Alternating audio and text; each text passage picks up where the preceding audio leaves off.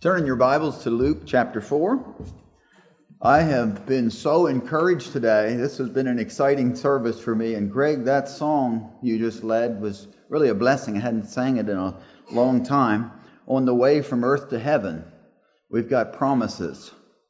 It starts out by saying you may be a weary passerby, and I don't know if you had a weary week or an exciting week, but living here on earth can be very tiresome at times.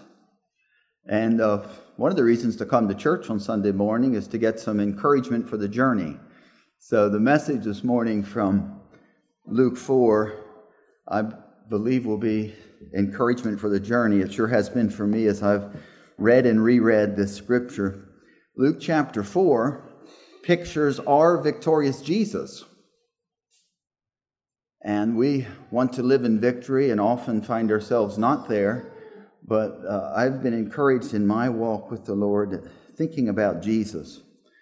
Jesus always gives updrafts. One time we had a pastor, one of our previous churches, who would say, Jesus always gives updrafts. And I like that. So if you're uh, struggling in your mind trying to think, is this from Satan tempting me? Is this my conscience bothering me? Is this the Holy Spirit? Of Jesus? Well, Jesus always gives updrafts. Jesus always draws us closer to Him, to His Word, toward life and love and joy and peace. So this morning I was thinking about Fanny Crosby's song, Tell Me the Story of Jesus. Write on my heart, every word. We're going to look at some of the words of Jesus here in Luke 4. Tell me the story most precious, sweetest that ever was heard. Luke's gospel is a wonderful gospel. It's sometimes called the gospel of the outcasts. And we can thank this mysterious man, Theophilus.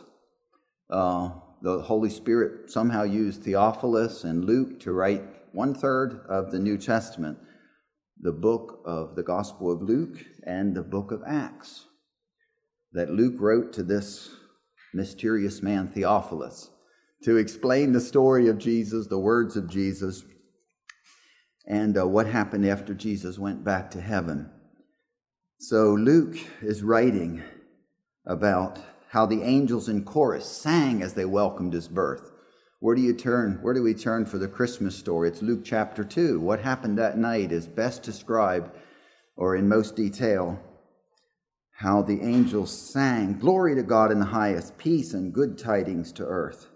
Now, we're in Luke 4 today, fasting alone in the desert, tell of the days that are past, how for our sins he, Jesus, was tempted, yet was triumphant at last.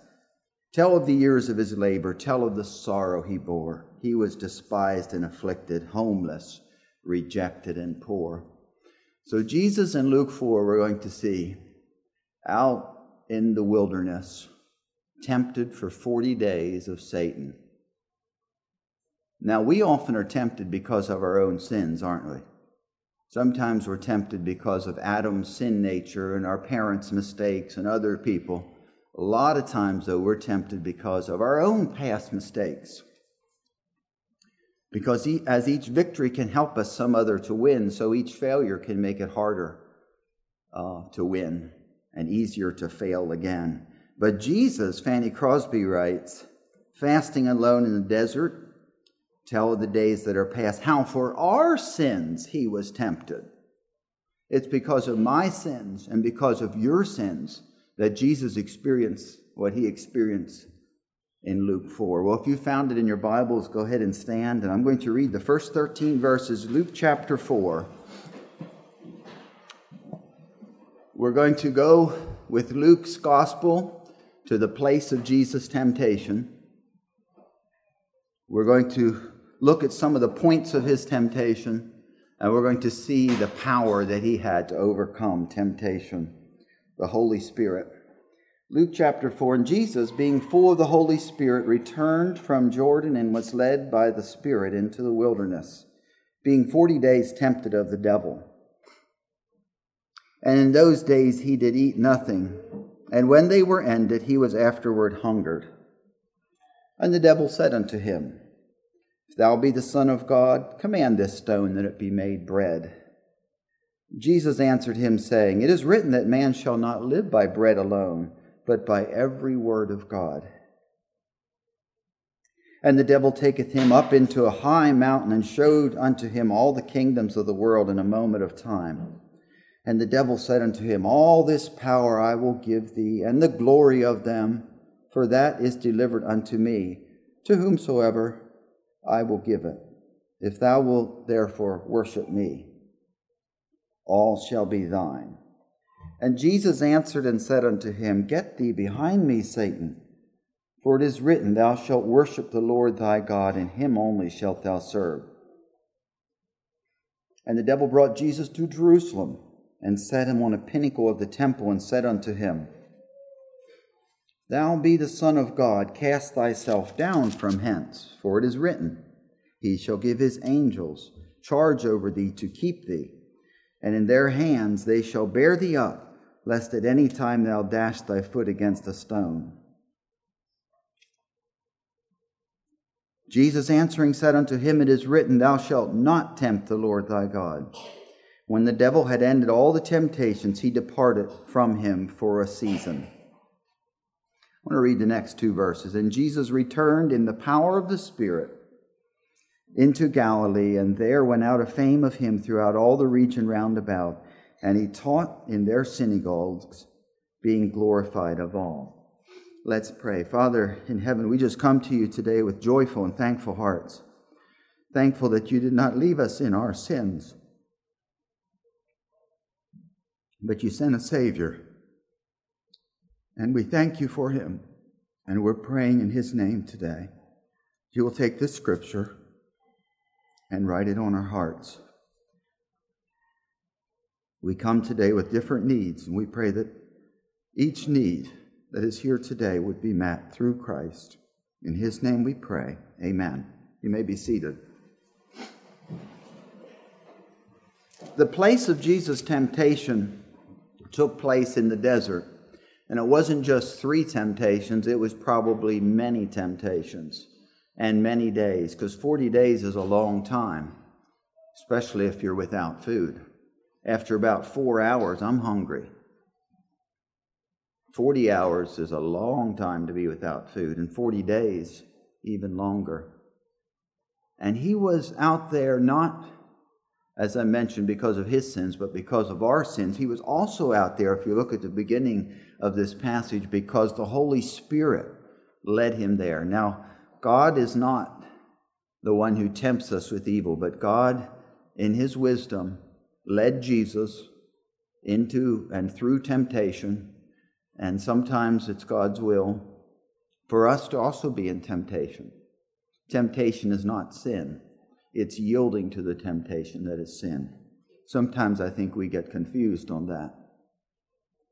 We uh, feel contaminated by temptation to sin, but temptation is not sin. And Jesus' place of temptation was led by the Holy Spirit into the wilderness. Now, the setting uh, is right after his baptism. And this story is told in Mark and in Matthew as well. Mark's gospel was the shortest gospel and maybe was the first one written. It's very fast moving. You see words like straightway and immediately. And, and um, I think by about chapter 1, verse 12 or so, I have it in my notes here, this story of the temptation, right there. Now, Matthew and Luke, it was chapter 4 before they got to the temptation because they had other details to share. But Mark's gospel does put in a little note that the other two don't have, and that is Jesus was tempted of the devil with wild animals. Now, some of you probably like safaris and zoos, but those places usually have some kind of barrier between us and the wild animals. I, this is my opinion, I don't think these wild animals were particularly friendly or comforting. Now, there were angels. That's mentioned um, in at least two of the Gospels. There were angels comforting and helping Jesus through these 40 days of temptation. But the place of his temptation was a lonely and a scary and a difficult place. That's how temptation is. Temptation, just by its nature, is not comfortable. And probably the worse the temptation, the more lonely, the more difficult, the more scary. But our title today is Our Victorious Jesus. So let's keep lifting up our eyes to see how he faced his temptations. Temptations can come in church, and they can come right after church. Jesus' place of temptation, as I mentioned, was right after his baptism. He was baptized by his cousin John, and an amazing thing happened. Well, let's back up. The baptism, uh, John didn't think it was necessary. Baptism is a sign, an outward sign of an inward change. And the change that we all need is to be changed from sinners to saints. Jesus didn't need that change, so it's puzzling why he was baptized. And John the Baptist was very puzzled, and he said, You don't need to be baptized. I need to be changed. I need to be baptized by you. But Jesus said, Go ahead. This is the right thing to do. Um, maybe one of the reasons was that he is a, our example in baptism. He was also our example in temptation.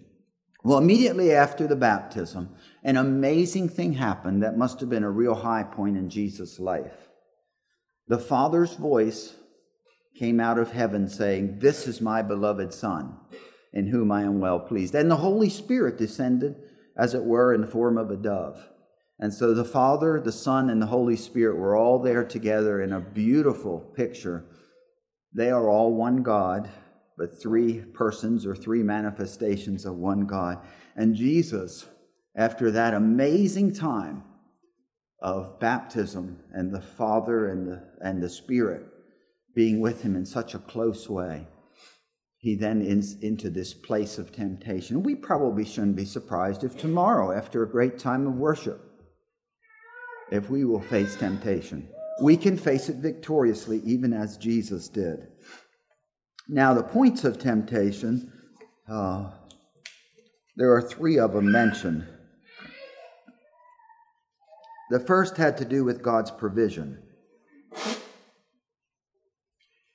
And it's interesting, he didn't say, hungry, bread, go ahead and work a miracle.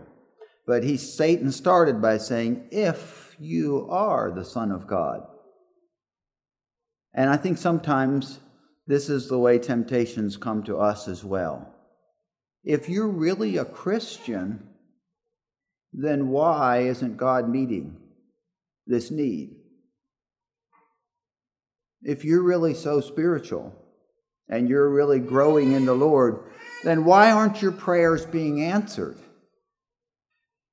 Why is this need still in your life? Well, Jesus answered him with God's word, didn't he? Basically, I believe Jesus was saying, I'm trusting in God's provision. I'm trusting in God's timing. I'm going to believe God. This was a temptation to doubt. This was a temptation to doubt that God really cared.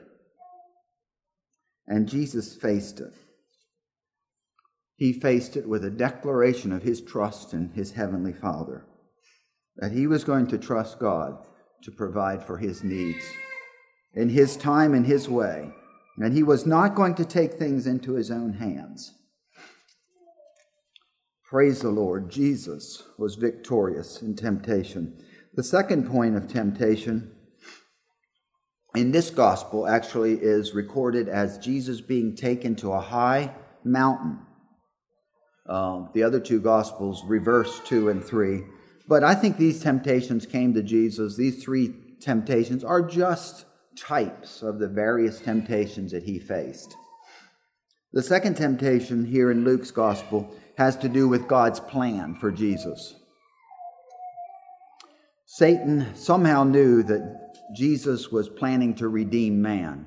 All the details of how that was going to happen were hidden from him. At least we read that if he would have known that killing Jesus would have brought in salvation, he wouldn't have allowed it to happen. So Satan didn't know all the details, but somehow he must have, in his mind, realized that Jesus was here to set captives free, to uh, restore people to fellowship with God. And uh, somehow he may have even known that the cross was ahead. And he was going to suggest to Jesus that there was another way to save the world, and that is worshiping him. If you will just worship me, Jesus, then I'll give you all the authority, all the position, all the glory of ruling the world. Uh, we could probably argue whether Satan really has that offer to give. Satan is just the master of lies and half truths, isn't he? He told Adam and Eve in the garden, If you do what I say, then you're going to be like God. You're going to know good and evil. And you're not going to die. You know, each of the different things, there's kind of half lies and half truths mixed in. Well, Jesus, praise the Lord, he was victorious in this point of temptation this point of following God's plan, even though it meant suffering. He said, I'm going to worship God and I'm going to worship Him alone. It's unthinkable for me to worship you, Satan. So he was going to trust in this first temptation, he was going to trust God's provision. And in the second place, he was going to trust God's plan for his life and for the world and for glory and for authority and for position. He was going to not compromise with Satan. And we can follow Jesus in this area of victory over temptation. When we're tempted to compromise, just, oh, it's just a little thing. Nobody will know we can stand up to Satan in the power of the Holy Spirit, even as Jesus did, and said, I'm worshiping God and Him alone. Now, the third temptation has to do perhaps with God's protection. It also could have to do with the, the uh, thing of faith. The first temptation was, you know, God doesn't really care about you. If He cared about you, you wouldn't be hungry. This temptation, in a way, take, this last temptation takes the opposite or another side of that, saying, You're really important to God. And if you're really God's son, you can exploit the promises of God. You can have lots of confidence in God. Now, I don't know which corner of the temple it was. Uh, I was doing a little reading about the temple over the Kidron Valley. There was a couple different corners that were very high. And in the time of Jesus, apparently, before the, this temple was destroyed later, in the century uh, was something I read something like 450 feet down uh, from the, that corner of the temple. Cast yourself down. There's a promise in Psalms that God will protect you and you won't bang your foot against a stone. You will be protected. This is a, a temptation, maybe for overmuch faith or what we would call presumption. It's wrong to presume on God's promises, isn't it? It's right to claim God's promises and to trust in them, but to presume God's promises is wrong. And so we need to be careful, even as we think about scriptures. There may be some scriptures that don't apply to a situation that Satan could use. I was reading in my preparation for this message, somebody wrote, Satan's head is full of scriptures, but his heart is empty of them. So we need to be careful even as we study Scripture and as other people say to us, Hey, I have a word for the Lord from you. That's encouraging if it truly is a word from the Lord. But we need to listen with a certain amount of discernment, don't we? Because Jesus had sometime later, Peter came to him with a word from the Lord. Don't go to the cross. Don't talk like that, Jesus. This isn't God's will for you. And Jesus said a remarkable thing to Peter, didn't he? Get behind me, Satan. Jesus was recognizing the words of Satan in, in using, uh, uh, speaking through Peter. So I'm not saying we should be uh, distrusting or, or uh, mean to someone who comes to us with a word from the Lord, but we should test the spirits, the Bible says. We should listen with discernment. And if we haven't heard that word from the Lord, we should not proceed quickly just because someone else says they heard a word from the Lord about us. So, these points of temptation, and there were probably other points, but I think these were the three big points that Jesus faced. And we face them too, don't we? Trusting God's provision, trusting God's plan for our life, even if it includes suffering, trusting God's promises that He will protect us, and not moving out rashly uh, on His promises. The book of Hebrews says that Jesus, our high priest, is totally familiar with all of our temptations because he was in every point tempted even as we are, yet without sin. That's encouraging. There's no temptation taken you, Paul writes in Corinthians, but those temptations that are common to man. We like to think my temptations are a lot stronger than other people's temptations because of the hereditary that I had my father's sins, my grandfather's sins. And, you know, we just have some really strong family tendencies that make it harder for me. Have you ever thought those kind of thoughts? Or maybe you made enough bad choices in the past, as I have, that you think, well, you know, if I hadn't made all those bad choices, it would sure be a lot easier now. Well, Paul in Corinthians says, There is no temptation taken you, Dan, or David, or Gerald, or you put your name in, except those temptations that are common to man. Common to Jesus. He was tempted in all these points, even as we are. And you know the rest of that verse from Corinthians. It's so encouraging. God is faithful, who will not allow you or me to be tempted above that which we are able, but will with the temptation also make a way of escape that we can be able to bear it. Hallelujah.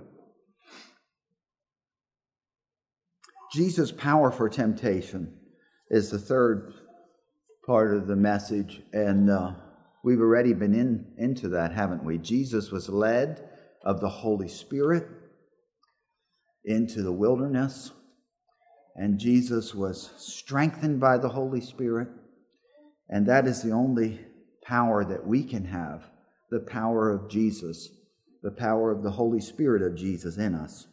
Paul writes in Ephesians chapter 6 Be strong in the Lord and in the power of his might. The energy for our spiritual warfare is God's energy through the power of the Holy Spirit. I, re- I heard a song this week called The Battle Within. or Actually, it was called War Within. And um, met some new friends recently and found out they were uh, songwriters and had recorded some albums. And I got an album and I was listening with interest to this. It was the title song of the CD, War Within.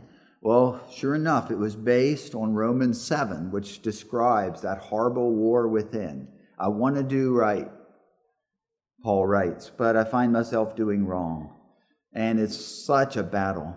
And thankfully, the song also went to the end of the chapter because for me, understanding Romans 7 uh, is the end of the chapter. And I think we can find victory in this war within where we're failing, not wanting to fail, but yet we're failing and we're going back and forth. We can find victory even as Paul did at the end of the chapter when he cried out, Oh, wretched man that I am, who can deliver me from this body of death? How can I ever win this war? And he said, I thank God it's through the Lord Jesus Christ. And then he goes into the beautiful chapter 8, which says, There is now no condemnation to those who are in Christ Jesus, who walk not according to the flesh, but according to the Holy Spirit. The Holy Spirit of Jesus is how we can find power for victory. Jesus was encouraged by angels as well. There's angels here today. There's many angels, and they are ministering spirits, Hebrews said, to help us toward God, to help us in victory. There's other believers around us. There's promises from God's word. There's so many blessings that we have to encourage us in victory. There's the Christian's armor that Paul talks about in Ephesians 6.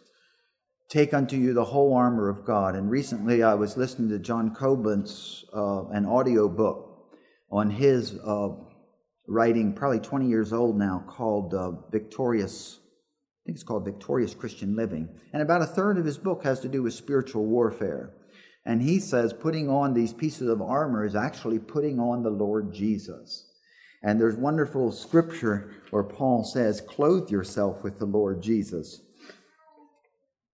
Uh, that's Romans 12, verse 14. Put off the darkness, put off the deeds of darkness, and rather clothe yourself with the Lord Jesus Christ. And do not think about how to gratify the desires of the flesh. Put on the whole armor of God, Ephesians 6, that ye may be able to stand against the wiles of the devil. And each piece of that armor, the belt of truth, the boots of the gospel of peace, the shield of faith, the helmet of salvation, the sword of the Spirit, praying always with all prayer and supplication in the Spirit. All these pieces of Christian armor really are symbols of putting on the Lord Jesus. He is our truth, He is our strength, He is our assurance of salvation, He is the gospel of peace. My mother used to say, We're no match for the devil. And that's very true. It's also very scary. John Coblentz, in his book, says, We are no match for the devil. And here's the part I like. He followed by saying, But the devil is no match for Jesus. Is there an amen or a hallelujah to that? Jesus is our victorious Savior. He showed us how to win against Satan. And so I'm so encouraged in this. And I have a message for you. I have a message for me. Brother Greg, I was uh, going to have a message for you. Would it be possible we sing Psalm Song 176? Faith is the victory. It's our faith in the Lord Jesus that gives us the victory. If you know it and can lead it in a bit, that would be great.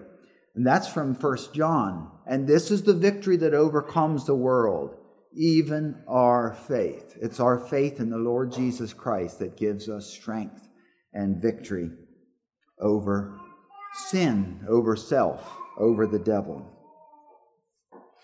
Well, there's strength for victory also in giving our testimony. And of course, we haven't talked about the blood of Jesus, but the blood of Jesus washes us from sin, gives us power over, over sin, Revelation 12:1 And they overcame Satan by the word by the blood of the lamb and by the word of their testimony. We should give our testimony every chance we get that God opens a door. Uh, the late Adrian Rogers said, in a, he had a message, Where should you give your testimony? Part of his uh, message was that you should give your testimony to the devil. And it was based on Revelation 12 11. They overcame the devil by the word of their testimony. And in that message, uh, Pastor Roger said, You may ask me, why? Give my testimony to the devil? And he said, Yes. Tell the devil where he comes again when he comes against you with lies and insinuations, tell him that the Bible says he is a liar and that the Savior is truth. Declare to him, I am not going to argue with you. I am not going to plead with you. I am not going to wrestle with you. I'm just going to give you the word of my testimony. My sins are under the blood of Jesus. Hallelujah. I am saved and I am inhabited by the Holy Spirit of Jesus. My body is the temple of the Holy Spirit. And Satan, you are trespassing on my Father's property. And in the name of Jesus, be gone. Now, you may wonder if you can speak to the devil like that. Is that praying to the devil? And Pastor Roger says, I am not praying to a cat when I say scat.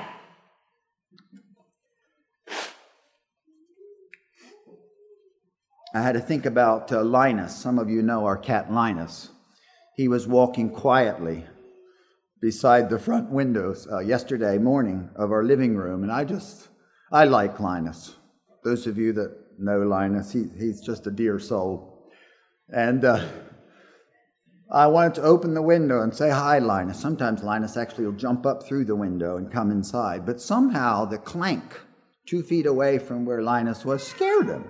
I didn't mean to scare him, but he actually jumped all four paws off the ground away from the window because he heard a sound to the side. I guess I told Diane, I guess that's where we get the, uh, the term scaredy cat. Cats do frighten easily, don't they? Well, I don't think Satan, and I want to speak respectfully about Satan because he is a great force and we are no match for the devil. My mom was right when she said that. But thank God, Satan is no match for Jesus. And I just want to encourage your hearts here today with that thought that Jesus is greater. Our victorious Savior met Satan every time during these 40 days, during these three temptations that were like the end of the 40 days as I read it, and later in the Garden of Gethsemane when he was so alone and even his closest friends couldn't stay awake to pray for him. And I think Jesus would have probably collapsed there had not angels come and strengthened him. He was victorious as he went to the cross. He was able to stay on the cross instead of calling angels to take him down from the cross. He did that because he loved us.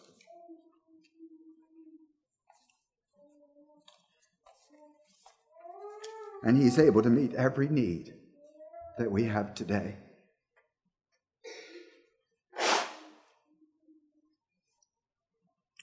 Maybe there's someone here that's not accepted Christ. You're trying to do it in your own strength. You're hoping your own good deeds will outweigh your bad deeds. Well, the Bible says we all have fallen short of God's glory. The only way we can have our sins forgiven, the only way we can go on this path from earth to heaven, is by the way of Jesus, by trusting Him as Lord and Savior. The only way we continue on the Christian life is by our faith in Jesus and what He has done for us on the cross and in His resurrection and in His present ascension. That's another thing we have going for us as Christians. Jesus is praying for us today. He never falls asleep on the job. We failed him, he has never failed us.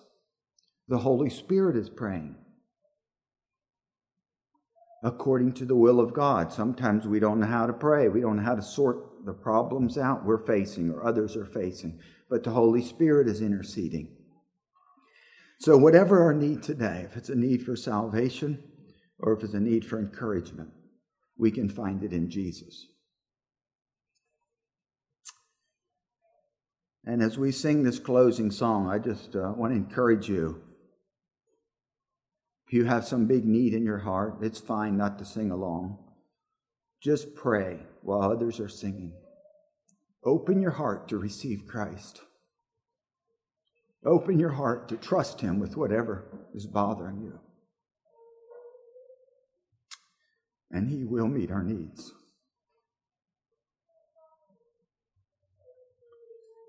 Brother Greg, was the word from the Lord on this song? Was it good for you? That's good for you. All right, brother Greg, come and lead this song, and let's uh, let's prayerfully sing this or pray, whatever, however the Lord leads you. God bless you. You've been a great audience today. Faith is the victory. This is a song of triumph. Um, if you can sing along that way, please do. Number 176 in the Life Songs. Oh, oh, oh.